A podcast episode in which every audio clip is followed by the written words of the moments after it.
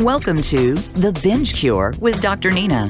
Today, you are going to learn how to outsmart emotional eating and live a life of happiness and joy without giving up the foods you love. Now, here is Dr. Nina.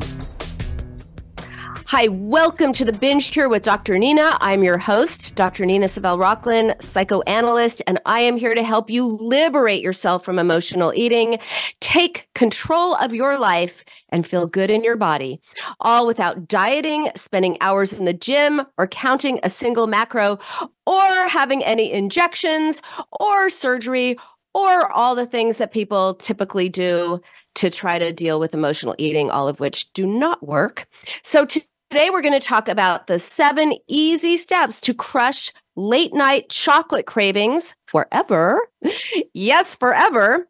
Um, and if you are watching on the live stream on Instagram, feel free to drop a comment or a question as we go. If you're listening on Voice America Live and you have any questions, feel free to join me. The number is 866 477 5792. Okay, chocolate. Next week is Valentine's Day. It's all about chocolate right now. Chocolate has been called the food of the gods, and it is one of the most popular cravings out there, right? And that's because, let's face it, chocolate tastes amazing. Except, you know who doesn't think it tastes amazing? My daughter, my 16 year old daughter, doesn't like chocolate. I think there is something seriously wrong with her. How can you not like chocolate? It does not, it does not compute to me. I happen to like chocolate, and most people do it, and that is because it's it's yummy. It has you know that smooth texture. It has that rich taste. It melts in your mouth. It's just really good. But there is more to our love affair with chocolate than just its taste. And sometimes a good thing can become too much of a good thing, especially if chocolate is your thing when you are binging or emotional eating or overeating or using it in some way uh, that it becomes problematic. That's what we're going to talk about today. But first, I, I want to talk a little bit about chocolate cravings and some of the misconceptions and beliefs out there about chocolate cravings because they are they are more than just uh, oh, you know, I I really feel like I'd like some chocolate. You know, they're they're like what causes that craving, and often they have deeper psychological implications. Um, but there are some ideas out there that uh, our bond with chocolate has to do with hormones. It has to do with nutritional de- deficiencies. It has to do with so many different things, and also why why is it worse at night? So let me start with that. Why are chocolate cravings or any cravings worse at night? Right? You're good all day quote unquote good. Everything's fine. You eat in a normal way. You have whatever you have and you're okay with food. And then nighttime comes and you know you eat dinner and then you keep going back to the kitchen for more chocolate or whatever and you just don't understand why. And maybe you think you have no willpower, you have uh, no control. Maybe you think you're a food addict, maybe you think you're a sugar addict, whatever the case. Here's why we have cravings that are worse at night. Um, because during the day, we are busy. We are busy. We are focused on lots of things. Our minds are occupied. We're, we're working. We're taking care of kids or doing things. We're doing whatever we're doing. We're busy during the day. And at night is when things usually typically calm down and thoughts and emotions might come into our head or might start coming in and you know how we shut them down by thinking huh what's in the kitchen? Oh i really want some chocolate or whatever. So often we turn to chocolate or ice cream or cookies or chips or pasta or whatever it is to numb or distract from difficult emotions or thoughts that get amplified at night and also, uh, we might be stressed about our day. That's another reason. Sometimes we're, yeah, we're busy during the day and we're focused, but we're also stressed out. And at night, that's when we start thinking, oh my God, what could I have done better? Or should I have done that? Or what can I do? Or I don't know how to solve this problem. And we get even more stressed. And so we may turn to food, including chocolate, to distract, to numb, and to calm down. So if you find that nights are times when you emotionally eat or binge eat, it might feel like those cravings are impossible to resist. But keep in mind this you are not actually craving chocolate or whatever it is, you're craving an escape or a respite from some thoughts and emotions you do not want to feel, you do not want to get in touch with. Um, so, back to the question of why do we crave chocolate? Is it because of some nutritional need? Is it because of hormones? Or is it due to, let's call it, an emotional hunger? So, let's talk about the biology of chocolate cravings. And this is going to be interesting. Stick around because uh, for those of you who are like, oh, it's totally tied to my cycle. When I get my period, PMS, it's all about me and chocolate. You're going to be surprised at what I have to tell you. All right. So a lot of us feel like like oh i'm i'm stressed i'm down i'm whatever i just need some chocolate and what is it in chocolate that makes us crave that in particular well for starters chocolate contains substances like bear with me, these are hard to pronounce. Uh, phenylethamine, theobromine, anandamide, and tryptoph- tryptophan. I made it through. I did it. I think I might have pronounced those wrong, but would you even know? That's all right. All right. So these are big, big words, lots of syllables, but essentially they are compounds that make us feel good. So phenylethamine, oh, I blew it. Phenylethylamine, something like that. It is it is uh, it's similar to a feel good chemical in our in our bodies that naturally occurs, and it is linked to feelings of happiness and and and you know just you know you feel good when you have that chemical released. And so some researchers say, hey, that's why people prefer chocolate over other things in life. However, not so fast. Most of this chemical, when you eat it in chocolate, most of it gets broken down before it even can affect our brains. So it may not really influence our cravings after all. And then there's theo theobromine, which is related to caffeine but is much milder. So it gives you like a little boost and it may increase your heart rate a teeny little bit, but it is really not strong enough by itself to explain why we love chocolate so much.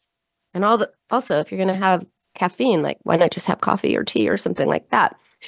All right, so then we come to the nutritional deficiency theory. And that's the idea that our bodies crave certain foods due to nutritional deficiencies. It's a very widely held belief. And chocolate is rich in several nutrients, including magnesium, iron, antioxidants, definitely for sure. Oh, it's practically a health food. Um, but some theories say that if our bodies are deficient in these nutrients, we experience cravings for chocolate as a way for our body to signal that we need those essential elements. So basically, if you're like, oh, I must have chocolate now, it's your body saying, you need magnesium, you need iron, you, you need some antioxidants. Well, chocolate sorry to tell you, is not the most efficient or healthiest source for those nutrients. Many other foods are much higher in those nutrients without all the other stuff that's in chocolate, like sugar and fat. So it is much more likely that our our cravings are are are influenced by a, an interplay of, let's say, biological, psychological, and, and social factors. And in, in fact, a study uh, about 30 years ago, they, they gave participants different kinds of chocolate. So they gave them like white chocolate, dark chocolate, um, milk chocolate, and white chocolate. I still say my husband likes white chocolate. I still say uh, that's not chocolate, but he begs to differ anyway. Um, they also gave them capsules of cocoa with a really high concentration of, of chocolate. So it turned out that when these participants were in this research uh, study, they only really wanted milk chocolate. That's really the only thing that hit the spot for them chocolate wise in terms of cravings. So even even white chocolate, I think that came in second, which doesn't even have any cocoa in it. It doesn't even have any of that stuff in it. It was preferred over cocoa, the cocoa capsules. So this study suggests that cravings for chocolate might be more about its texture, its smell, its sweetness, all of those other things, and all the happy feelings we associate with chocolate rather than just its ingredients and its nutrients. So, while cravings, I guess they can sometimes hint at what our bodies need. Like when I was a vegetarian for two years, I started having dreams, literally dreams about eating a hamburger. I I and it, and I was iron deficient. So many people can have cravings for nu- you know for nutrients, but that's like you know craving a steak or hamburger that indicates possibly an iron deficiency. But often that is not the case. People on high sodium um uh, I mean low sodium diets, they still crave no, people on high sodium diet, people who eat a lot of salt, they still crave salty snacks. And let's be honest, we are not exactly craving kale and carrots. And it's not like, oh, yeah, at night, you know what? I just can't stay out of the kitchen because I, I, I just can't stay away from that kale, man. Like I just that those carrots, they're calling my name, calling my name. Says nobody ever. So, high calorie foods, especially with sugar and fat, uh, you know, like chocolate, they're usually what we crave. And that points more to an emotional craving than a biological one. Now, you might be thinking, well, wait a minute, wait a minute, what about hormones? You know, PMS and chocolate, those things go to bed together like peanut butter and jelly, right? Okay, what about this link between chocolate and PMS? Well, Dr. Julie Hormes, a clinical psychology professor, she was interested in this too. And she wondered if there is a biological reason behind women craving chocolate around their periods. Is are our bodies telling us we need something in chocolate and that's what we just have to have before our periods? Well, it turns out not really. She uh, published a study in Appetite uh, Journal, the journal Appetite in 2011, and she found that the whole idea of needing certain nutrients from chocolate during PMS really doesn't hold up. So, what's the deal with women and chocolate cravings during PMS? She thinks it's all about culture. And other studies have since then have really backed this up. Like we often see ads that show chocolate as this indulgent treat that helps you feel less stressed.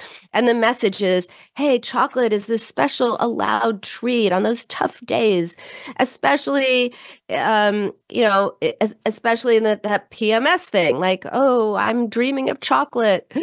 It's that time of a month. That that's kind of a cultural message that we get. But this is not true other places in the world. This is the cool part that I thought was really interesting.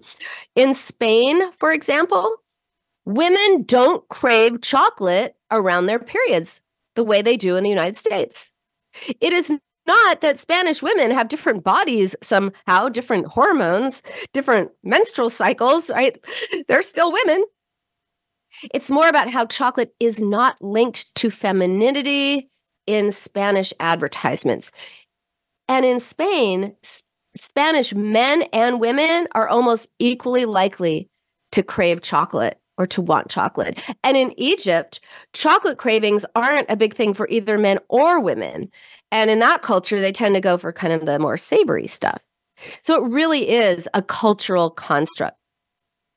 So this indicates that our chocolate cravings may be more about what we've been taught to believe than our actual biological needs. So, by the way, if you think about it, if it's all linked to hormones, then post menopausal women who are not dealing with PMS hormones and all of that, they shouldn't really be craving chocolate anymore, right? But they do. Okay. Um, and then just just one last comment about the hormones, and then I'm going to get to the psychology and then what to do about all of this. So, um, research also shows, yeah, oh, okay.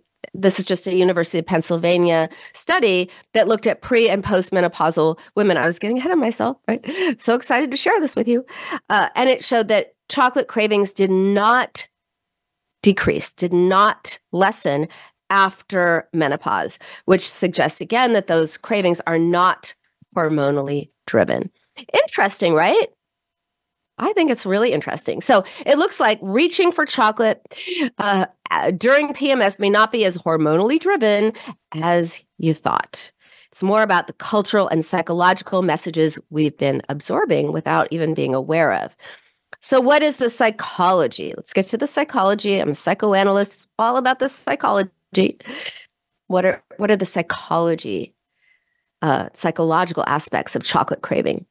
Well, it is definitely associated with positive emotions, with reward, and with love and comfort and just well being.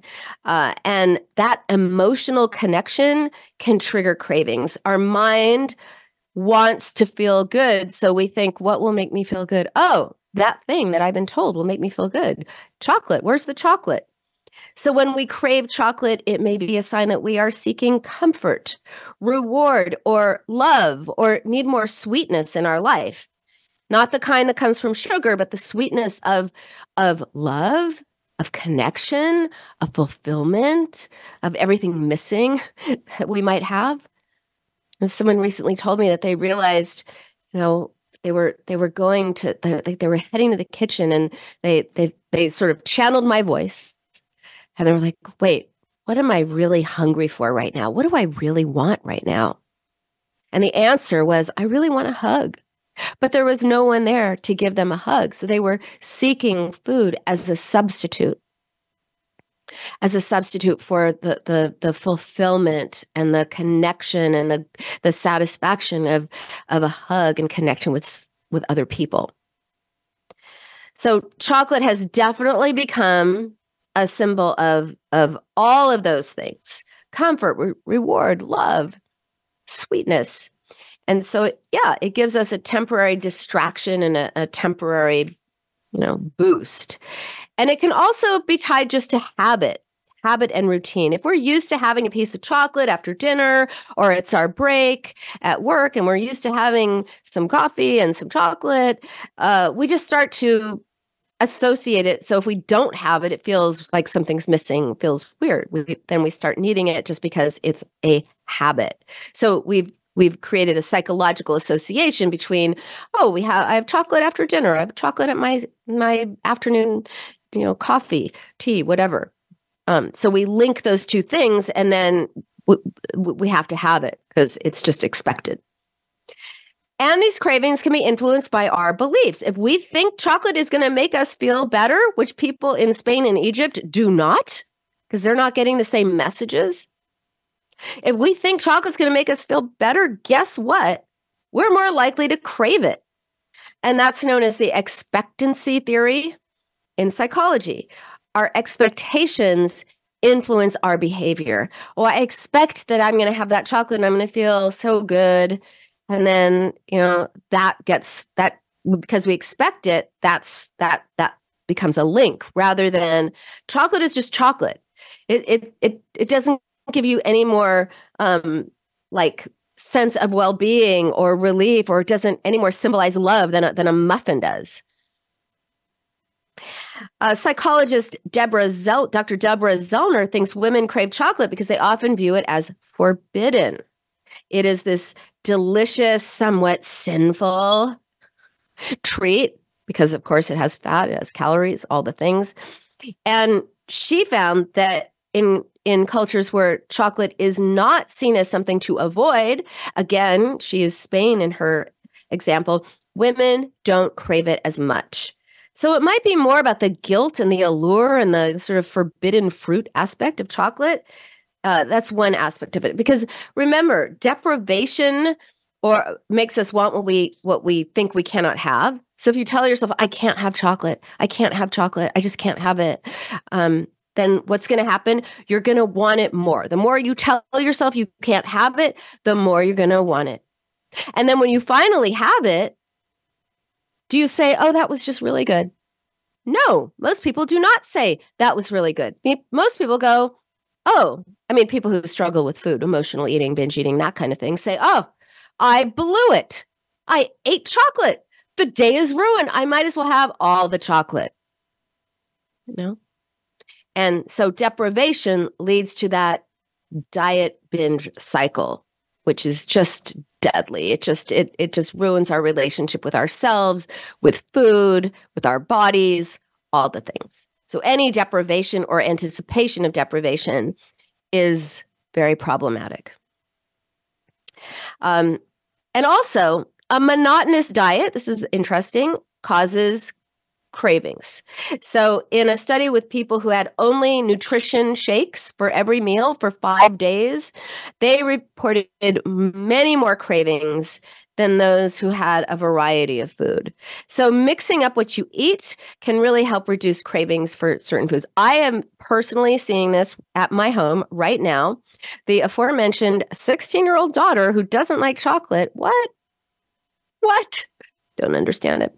Um, she's been on this, this like, like this plan, this like super get fit plan, and she has to eat the same thing every week. She has to meal prep, eat the same thing for every dinner, every lunch, everything. And this kid who never used to talk about food and just ate breakfast, lunch, dinner, and snacks and was a complete intuitive eater.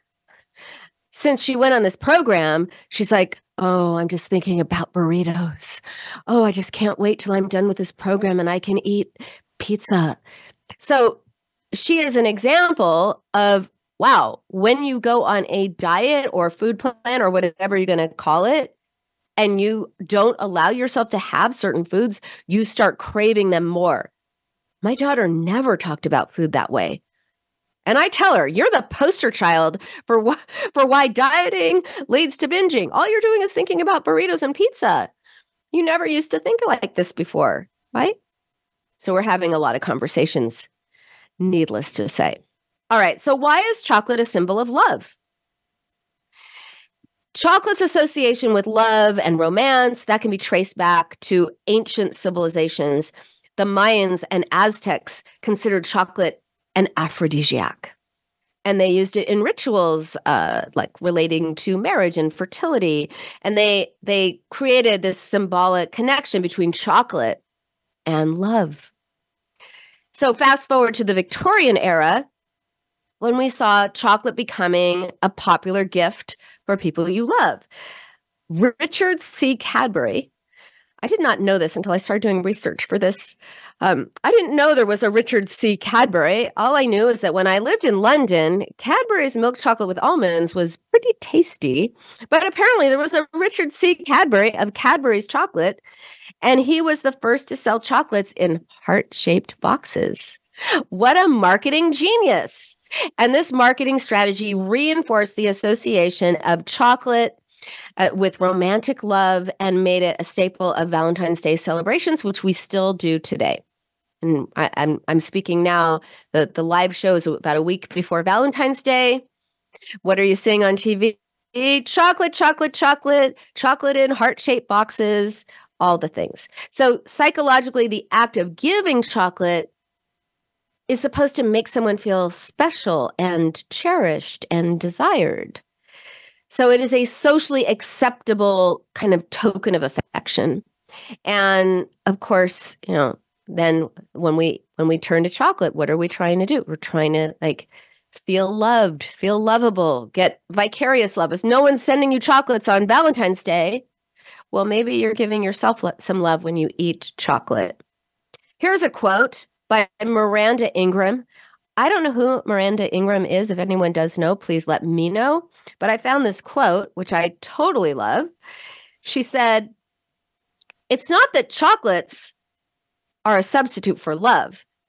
Love is a substitute for chocolate. Chocolate is, let's face it, far more reliable than a man. I disagree with you, Miranda, but that's a pretty funny quote. And it really sums up a lot of what, you know, of the way people think, right? And this also goes into what, what I often say is, you know, why do we turn to food? Food in our psyches represents love and relationship and bonding because the first experience we have of of being fed is being held in someone's arms where we feel cozy and safe and loved and we're in this blissful state and that is then associated with the the experience of being fed. So food in our psyche registers as um as actually relationship. And we don't consciously think of it that way, but our our culture gives the message of of that. We say, "Oh, you know, hungry for love, starving for affection."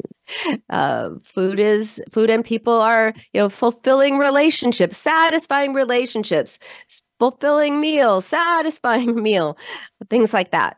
So our culture does show that we have that relationship between the two things, but people can be unpredictable, unreliable, and unavailable. Food, however, is predictable, available, and reliable.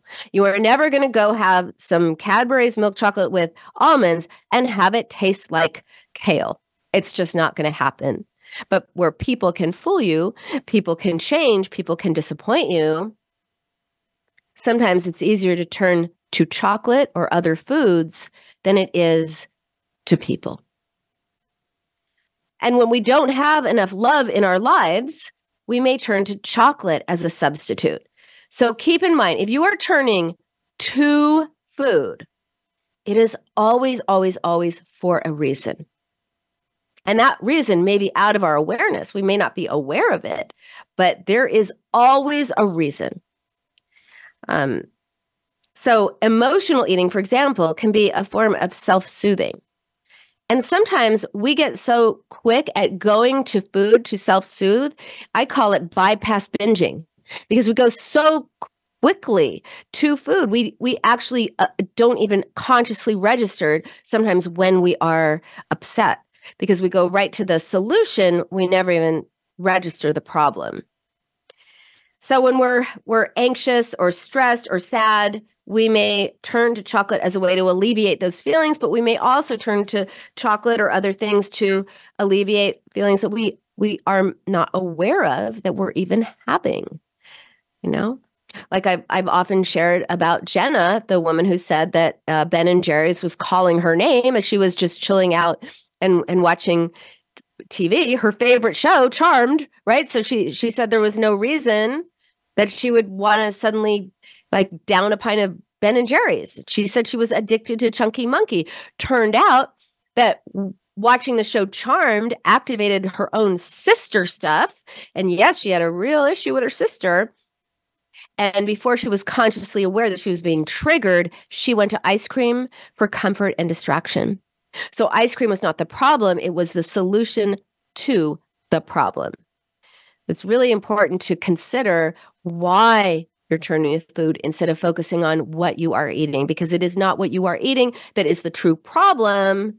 It is what's eating at you, even if sometimes that is out of your awareness, just to make life interesting.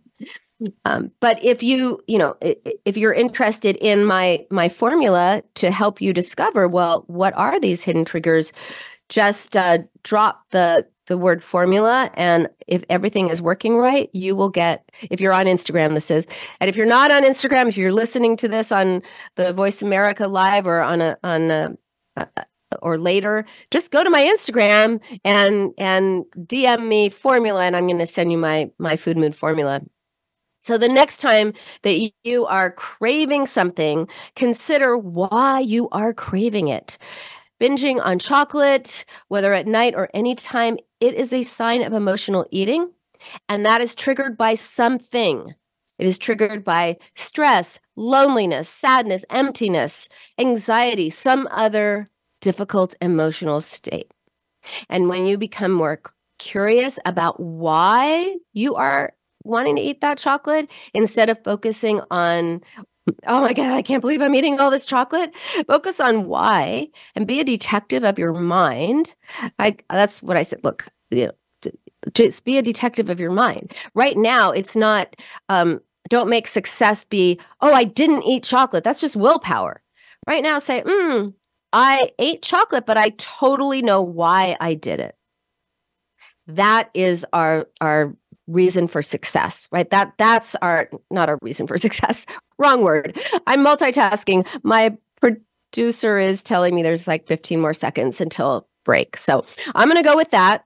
Uh, i am going to take a break right now and when i come back we're going to talk about alternatives to chocolate and other ways to soothe yourself without chocolate or anything else. So i'll be back in two minutes. See you then. Follow Voice America at facebook.com forward slash voice America for juicy updates from your favorite radio shows and podcasts. Are you tired of the endless cycle of dieting and binging? Ready to break free from emotional eating and regain control of your life? Look no further than The Binge Cure with Dr. Nina, the transformative radio show that will empower you on your journey to food freedom. Dr. Nina is here to guide you every step of the way. Join her as she delves into the true causes of binge eating, uncovers hidden triggers, and gives you effective strategies for lasting change. With practical tips and inspiring stories of transformation, The Binge Cure with Dr. Nina will help you nurture a healthier mindset, embrace self compassion, and rediscover your true self.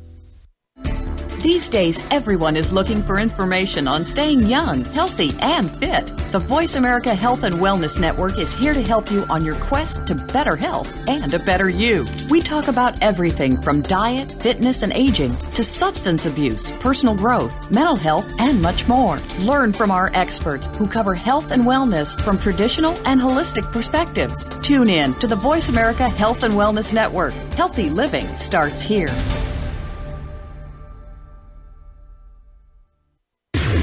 Voice America programs are now available on your favorite connected device, including Amazon, Alexa, and Google Home. Through streams with Apple Podcasts, TuneIn, and iHeartRadio, listening to your favorite show is as easy as saying the show name followed by the word podcast. Hey, Alexa, play Finding Your Frequency podcast. If that doesn't work, try adding on TuneIn or on iHeartRadio or on Apple Podcasts.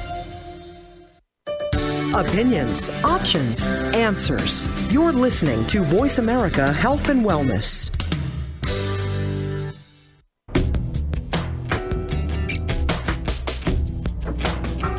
Welcome back to The Binge Cure with Dr. Nina. Have questions for Dr. Nina? Join her on the show at 866 472 5792. That's 866 472 5792. Now back to the show.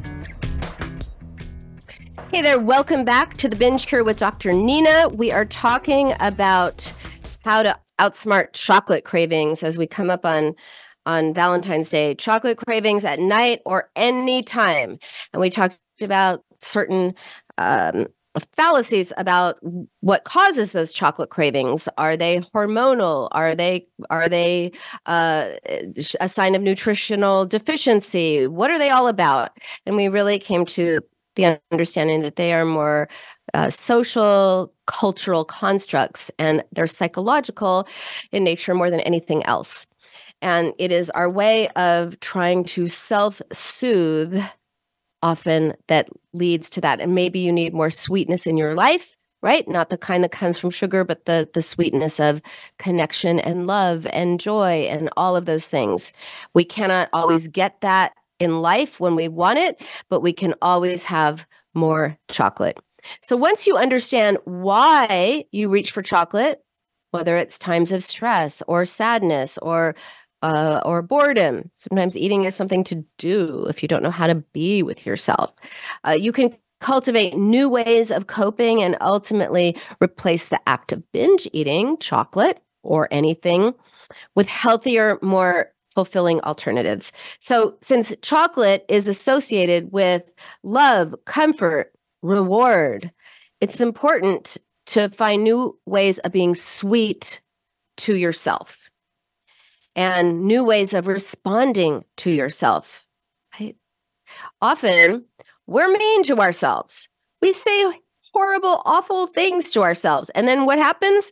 We turn to food, chocolate, or other things just to escape our own mean voice. But I'm gonna, I'm gonna, I'm, I'm gonna get to that in a little bit. So often when we crave chocolate, we're, we're, we're again yearning for that sweetness that goes beyond the literal sweetness of chocolate. It's the metaphorical sweetness. It's the concept of experiencing joy and pleasure, connection, whatever it is. So I'm going to give you some actual strategies some strategies for how you can infuse your life with a deeper level of fulfillment and sweetness. And then I'm going to talk about, if we have time, I'm going to talk about uh, uh, how to respond to yourself in a sweeter way. So one one way that you can create more sweetness in your life is creative expression. Creativity is really a powerful way of experiencing sweetness and richness in your life. Whether you're painting or writing or music or you know playing music or writing music or listening to music or dancing these are all creative joyful experiences. And discover what it is that you like. One one of my patients discovered that she really loved the hula she took a Hawaiian dancing class and she absolutely loved it. And you know what happened when she started uh, taking hula lessons? She started making new friends. She started having things to do at night and over the weekends. She start and it was exercise, and she started feeling better in her body. And what do you think happened? She craved chocolate, not at all. Eventually, because she replaced, you know, sweetness uh, of chocolate with the sweetness of doing something fun and creative which led to other things people and and and she just had a richer life all due to hula dancing. Doesn't have to be hula just figure out what it is for you and you know and do it. Have fun. The more fun you have the less you need food for fun so, also, creative activities can allow you to express your emotions, you know, in a sense, and and and you know, and also produce something, something beautiful or something resonant or something, you know, powerful, and that can be incredibly fulfilling. Another way to create more sweetness in your life is to have more meaningful connections. Human connection is a profound source of sweetness in our lives. The right with the right people, though. Big caveat the right people. So, if you invest time in building and nurturing relationships that are supportive and genuine, those connections will bring you comfort. They will bring you joy. They'll give you a sense of belonging. And those are so essential and crucial for our our emotional well-being. As we learned in covid we actually need each other. We actually need the sweetness of connection. If you don't have connection and what happened during covid by the way? The covid-19 right? That was the average weight. People i actually think it was higher than that but covid-19 was a play on you know, COVID 19, the COVID 19 pounds is because we felt so disconnected and people started eating emotionally. And, you know, that that's why we need connection. We need to connect with other people. We need the sweetness of connection with other people. When we have that you are less likely to turn to chocolate for sweetness or or anything else a third way to have more sweetness in your life is follow your passions. Like we all have things that that stir us deeply or ignite our enthusiasm enthusiasm, things that we love. So identifying what those are and pursuing your passion, that can bring a sense of purpose, uh, excitement, fun, enjoy it's enjoyable, right? That all sweetens your life doesn't have to be some big thing. Like you don't have to be like, oh, I'm gonna. I have a passion for starting a, you know, I don't know, a nonprofit. No, it could be any, or I'm gonna run the marathon. It doesn't have to be that. It, it's just any activity, anything that you like to do that you're passionate about. Like maybe you love dogs, so you go and you volunteer at a at a at a rescue place, or or or you you you love dogs but you don't have a dog and you know you're not allowed to have dogs in your apartment so maybe go walk your friend's dog. Something like that just makes you happy.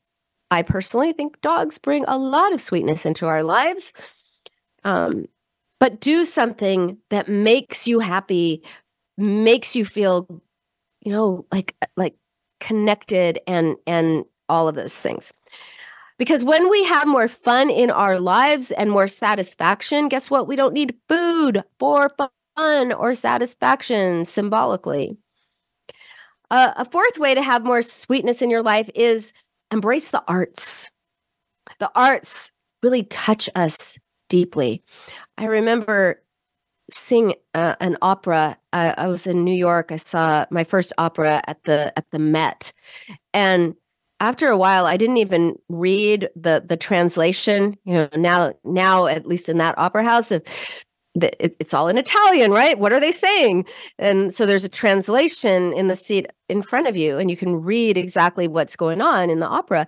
But after a while, I just ignored that, and because I, I was just feeling the music, I was just in the story. I wasn't even always sure what was going on, but I could feel it, right? So art can touch us deeply, whether it's going to the opera or going to a museum or going to a concert or visiting a, a, a gallery or watching a play or just whatever arts that that that you like. Maybe it's um spoken word, whatever it is.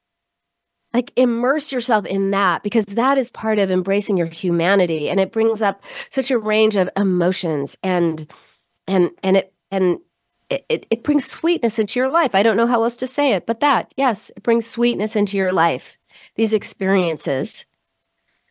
Uh, a sixth way is to give and receive love. I know, I know, easier said than done, but love, love adds sweetness to our lives. So allow yourself, and this is hard for some people, of us, allow yourself to love and be loved. Even if you think you're not good enough, you don't have to be good enough, whatever the heck that is, to be loved and lovable and likable. You don't have to be perfect. If someone loves you, trust that they love you, not that they're somehow you fooled them and they don't really love you. If they knew the real you, they wouldn't love you. No, t- trust that this person actually sees you and loves you flaws and all. And open yourself up to being cared for as much as you care for others. So, love can really transform your life. And that love can include the love of friendships. There's a kind of love called agape. It just means like the love you have for, you know, your fellow man, the love you have for for friends doesn't have to be romantic love. It just has to be love. And by the way, that includes pets. Dogs, in particular, offer so much love. Um, they lo- they offer love and companionship to people. And you know, there's a reason they're called man's best friend because they have such loyalty and unconditional love that they provide to their humans. And so the bonds between us and dogs can be incredibly strong. It can provide support, which has been proven to reduce uh, s- stress and anxiety. And it have when when old people in homes have in homes, retirement homes, have dogs, it's been proven that they actually do better and live longer. So let love into your life in whatever form you can. Love is sweet. And love is love. Love is chocolate is not love. We've just made that connection. Love is love. Also, another way to add sweetness into your life is to engage with nature. So, nature has a way of just soothing the soul, doesn't it? It it just it, like you get out in nature and it's like the world just falls away. So spend time outdoors. Just enjoy enjoy the the the trees, the sky, the whatever. Like find something that you love, and that is sweetness. That sweetness is going to take the place of chocolate. I promise you. The more experiences that you have in in life with people in nature uh, it, with the arts all of what i've just talked about the the the more you're going to have a sweeter life and the sweeter your life is the less you are going to use chocolate or anything else for that purpose. And last celebrate small victories. Often we overlook small victories and and we overlook like the small moments but you know what? The small moments are the big moments we we think oh it's only worth celebrating if it's big. But start celebrating those little moments those little achievements in your life. You know in my in my facebook group uh, dr nina's food for thought community if you are not a member, please join. It is a community of people all over the world that are kind of ad- adhering to my non my diet free, stress free, willpower free binge cure method to change their relationship with themselves and therefore with food. But I, I often will say, What are your wins? Share your wins. And at first, people are like, I have no wins. What are you talking about? I have no wins. And now they're they're sharing their wins. And what do you think they're doing? They're feeling better about themselves. Because if we only think, well, that's not worth celebrating, then we're rarely celebrating ourselves. But when we say, hey, you know what? I I went out of my comfort zone. I said I said hi to someone that I was a little bit intimidated by. Like that's my win. And they said hi back. Or you know i did something I, I, signed up for a class. I ordinarily wouldn't have done that but i did it and it was scary but i went and that was my win. Like these wins are important and these wins are not i didn't eat chocolate. No. Another win is oh i i ate a bunch of chocolate but then afterwards i reflected why did i eat all that chocolate hmm what was that about and i realized it was because i was feeling sad and lonely that's my win so the win is not, oh, I failed, I, you know, I, I, I failed to eat that thing. It's, oh, I realized what was eating at me. I'm really proud of myself because information is everything. You have to know why you're turning to food instead of focusing on what you are eating. So celebrate those quote unquote small victories because that way you're going to feel good all the time. You're going to have much more of a sense of accomplishment and happiness which is a sweet feeling, right? So chocolate's appeal, obviously, it's it's it's powerful, but when we look at the psychological threads, oh, I'm going to make a terrible analogy. I apologize. When we look at the psychological threads to our chocolate cravings at night or any time, we can start to unravel that tapestry of emotional eating. There, I'm done. That that that was just a, a bit of a reach, but you know, there you go. You understand. So it's all about understanding why you are eating chocolate or anything else and not focusing on food. So now I do have time to talk about like instead of these actions that I gave you, those seven things that you can do to bring more sweetness in your life, let's talk about how to be sweeter to yourself. So the first thing that that you want to do is only talk to yourself the way you would talk to a friend.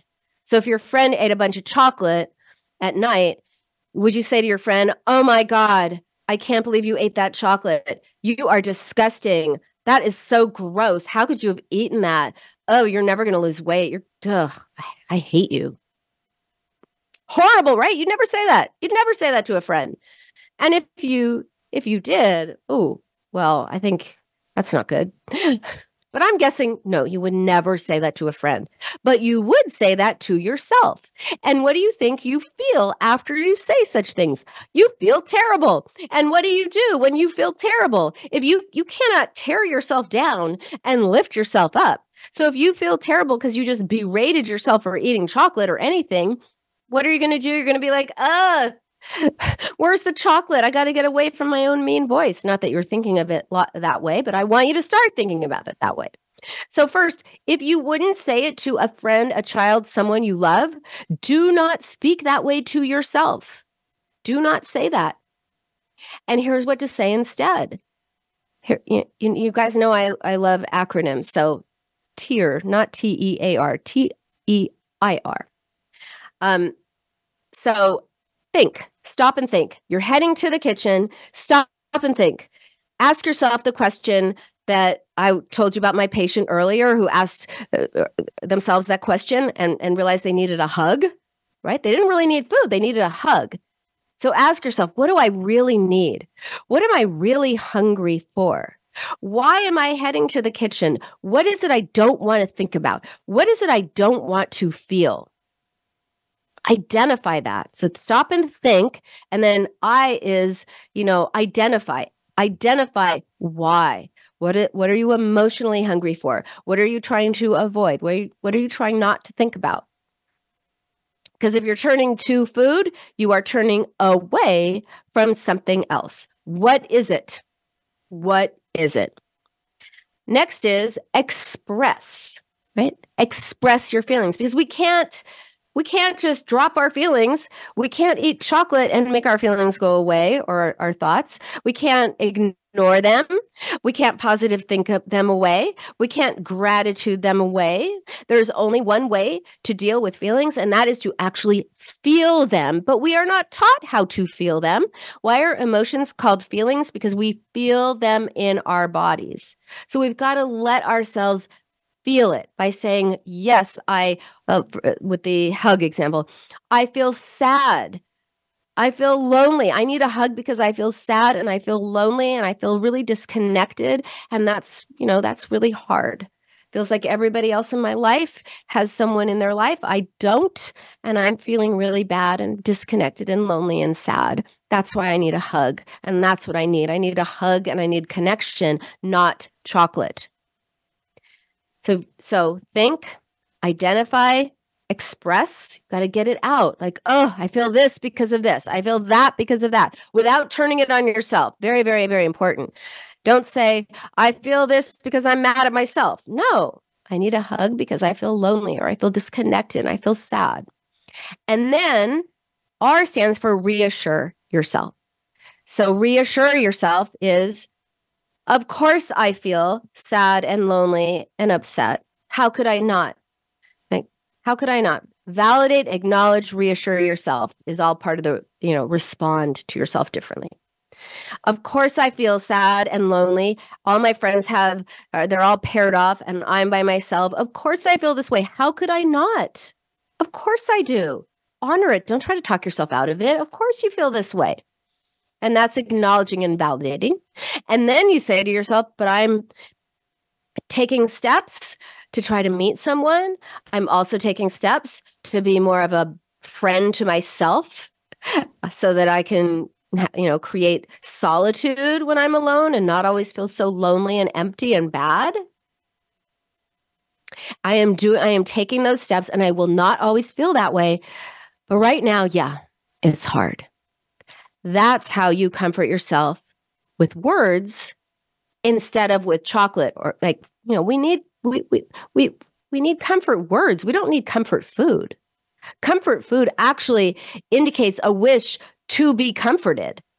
Right? When you when you say, "Hey, I, I had comfort food," what are you really saying? I needed comfort by somebody else because usually we get comfort by someone else from someone else but we don't you know we don't we don't talk about that anymore. We just say oh i just had some comfort food. We need to learn to comfort ourselves in a different way. So that is the strategy. Think stop and think. Imagine a stop sign. Stop and think. You're heading to the kitchen. Whoop stop. Think. Identify what am I feeling? What's going on with me? What would I be thinking about if I were not thinking about chocolate or whatever's in the kitchen? If I weren't mad at myself for just having eaten chocolate, what, what or who would I be mad at? What's bothering me? And not from a place of, oh, I'm giving myself a pity party. No, from a place of, hmm, let me be curious, not critical. What's going on with me? Let me be curious and then express it well, I feel this because of this. I feel this because of this. You can't just sit through feelings. Uh, that's the other thing I hear all the time. Oh, so once I identify my feelings, I just need to sit through them. No, you can't sit through your feelings any more than you can, uh, uh you know, stuff them down or or positive think them away or look on the bright side and then you won't feel them anymore. No, it doesn't work like that. I feel this because of this. And then, of course, respond to yourself. Of course, I feel this way right? Of course I feel this way. How could I not? How could I not feel this way? So, these are some strategies of how you can deal with chocolate cravings at night or any other food at night. Really focus on why you are eating instead of what you are eating. And it all has to do with changing your relationship with yourself because often we will turn to food to get away from our own mean voices. So I hope that you have found this interesting. If you would like a deeper dive into this, uh, oh, I should say I'm, I'm, getting ahead of myself. I should say that I'm here every, I'm here live every Thursday at noon Pacific on Voice America and also live streaming on Instagram, or you can listen later on any podcast channel If you would like a deeper dive into this topic and any other, please check out my best selling book, The Binge Cure with Dr. Nina available on Amazon in all formats, including Audible, if you want me to read it to you. And I am so excited. I have a brand new project. It's so fun. It's called Color Yourself Confident.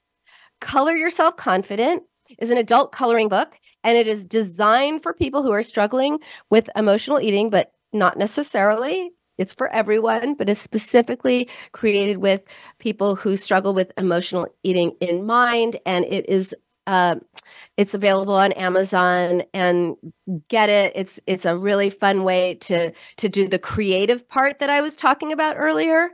Uh, it will put you in that color creative zone, which is so much better than the binge zone.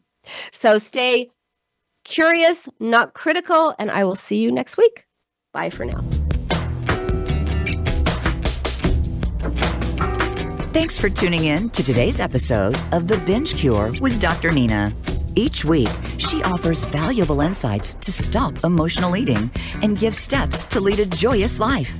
Tune in next Thursday at 12 p.m. Pacific Time on the Voice America Health and Wellness Channel.